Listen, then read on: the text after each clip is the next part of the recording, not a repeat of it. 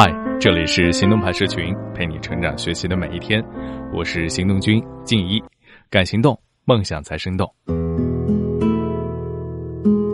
今天的文章来自插座学院，作者叶超人。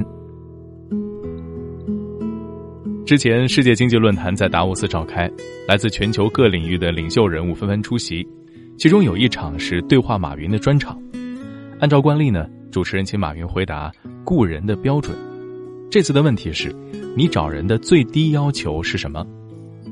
马云是这么回答的：第一，我在雇人的时候，总是找比我更聪明的人，而且我会找那些我觉得四五年以后可以当我上司的人。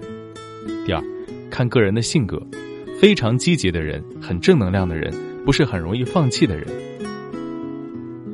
听到这儿，也许你会觉得每次他说话都是一样的啊，其实正是每次都一样。这些话才更值得我们重视啊，因为这意味着方向是对的。只要我们付出努力，在这个方向上不断加码，就能够取得可观的成就。这篇文章通过两个阿里人的真实故事和你详细分析马云的选人标准。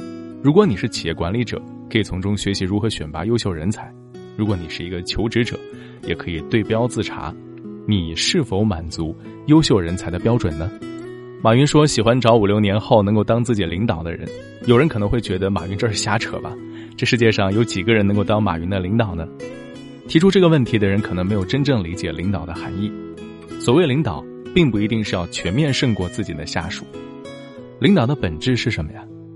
不是能力最强，不是权力最大，而是责任最重。一个人能够扛更多的责任，能够在业务遭遇瓶颈时探索新的增长方式，并且在尝试新模式时有能力填下不断出现的坑，这样的人就有资格当领导。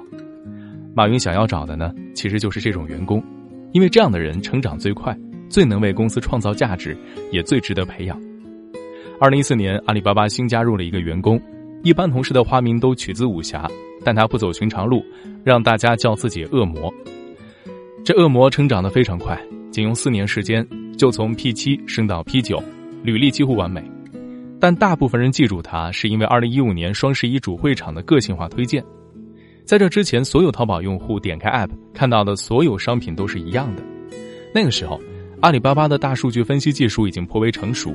作为产品经理的恶魔萌生了一个想法：能不能让每一个用户第一眼看到的都是自己喜欢的东西呢？他做了一份详细的方案上交到决策层，但是被否决了。他开始怀疑自己，这个思路究竟靠谱吗？这时，他的上级给了他一个强心剂：你想不想二零一五年成为个性化的元年？技术同事也拍着胸脯告诉他：“恶魔，你别慌啊，去汇报你的方案吧。无论今天是剩下七天还是十天，我都帮你做出来。”这些鼓励给了恶魔很大的信心。二次申请后，他获得了试水的机会。经过一番努力的筹备，结果出乎意料的好。个性化推荐的第一战场——双十一主会场，自双十一开展多年以来，首次达到了个位数的跳失率，其引导人数和人均引导页面数都是前一年的两到三倍。推荐业务的数据以迅雷不及掩耳的速度，被恶魔做到了十亿级规模。但是，任何一个新模式的出现，随之而来的一定是一个又一个新的大坑。有一段时间，经常会有人跑来问恶魔：“像我们这么小的业务，怎么在手淘业务里做起来啊？”恶魔听了心里很难受，因为他很清楚，目前的算法机制只有一小部分的头部商品能够获得曝光。他想起了阿里巴巴的使命，让天下没有难做的生意。他意识到这件事情必须解决，如果我们不做改变，等于就是看着那些商家死啊。后来，他带领团队针对细分需求推出了人群会场。有效解决了中小商户无法获得推荐的问题。因为工作能力突出，恶魔二零一七年出任双十一主 PD，二零一八年又奔赴国际化战场，目前驻守在拉萨达新加坡办公室。更大的发展空间意味着更大的责任，也意味着更多的坑。到了国外，除了需要应对语言问题和孤独情绪之外，他还面临一个困境：一切空白，从哪儿开始做起啊？和我国不一样。这些地方没有成熟的底层运营方法论，商家和用户市场也没有经过教育，每个国家的客户需求都不一样，一切都得从零开始摸索。因此，恶魔深刻的意识到，过去之所以能够做得那么顺，真的不是因为我有多了不起，原来自己一直站在前人的肩膀上，而现在我自己要做那个打下基础的前人了。未来几年，恶魔仍然会继续折腾，继续给自己挖坑，然后再想办法填上。这个过程一定非常痛苦。但是马云说得好，只有痛了，你才可能不那么苦。如果你不想痛，最后一定非常苦。世界的进步，公司的发展，需要一群能扛事儿、能填坑、敢于探索事情新边界的人。他们通过自己的聪明和努力。为成百上千万的人带来希望和价值，而能够创造价值的人，无疑是这个社会上最受欢迎的人。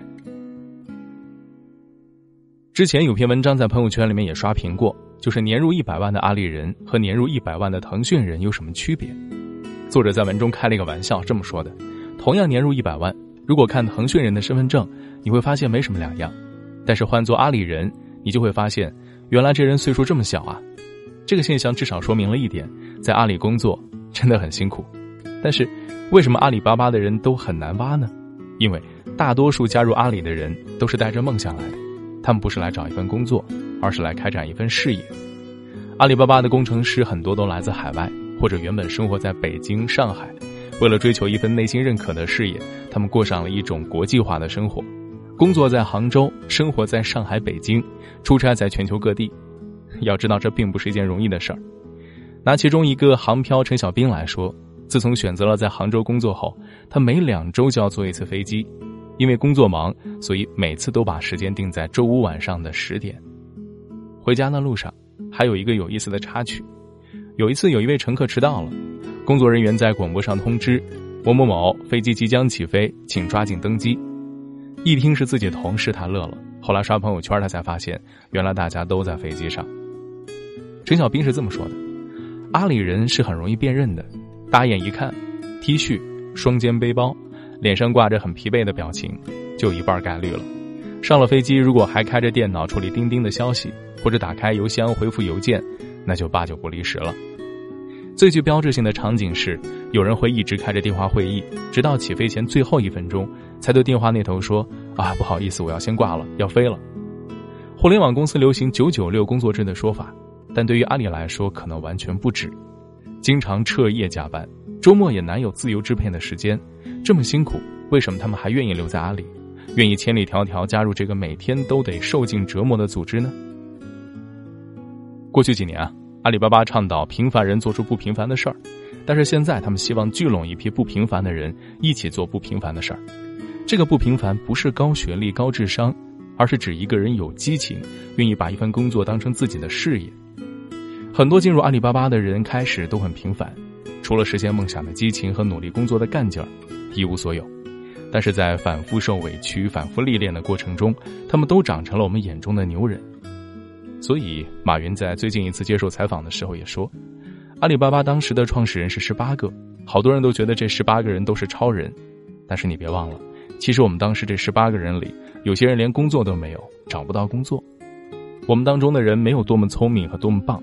我们中间没有任何一个人是什么名牌大学毕业的，但是我们每个人都愿意学习，我们对未来有信心，而且我们也相信，只要我们愿意学，只要我们好奇，我们肯定能够掌握未来。这几年创业变成一件越来越难的事儿，很多管理者都有一个困扰：招不到好的人才该怎么办？其实并不是招不到人才，人才一直都在那里，只是你并没有发现。管理者想要解决人才紧缺的问题，首先要意识到，只要一个人有激情，愿意拼命进步，就是你应该争取的人才。如果这个人能扛事儿，能填坑，敢于探索事情的新边界，那就更值得全力培养。从个人角度来看，一个人若是做到这两点，有激情，愿意将工作当做事业，还有能扛事儿，能填坑，敢于探索事情的新边界，那就是所有企业争抢的人才。剩下的事儿。就是脚踏实地、耐心且持续的往前走。好了，今天的文章就到这儿了。你还可以关注微信公众号“行动派大学”，还有更多干货等着你。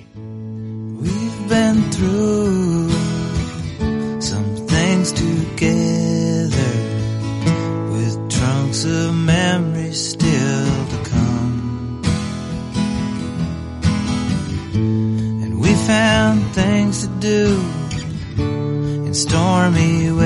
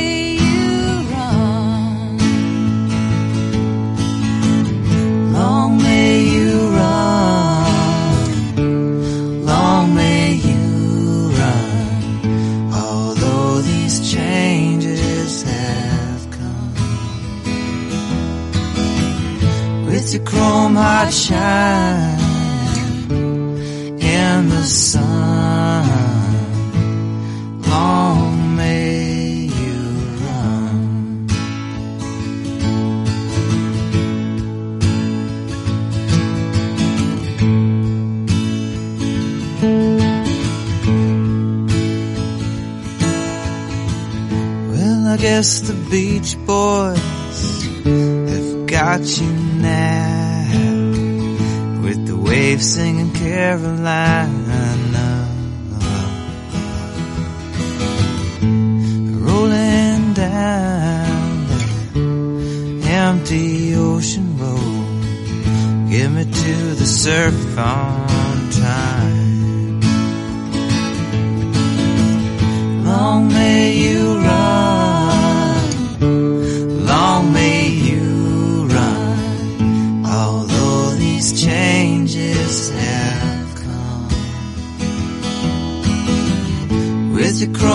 chrome shining in the sun, long may you run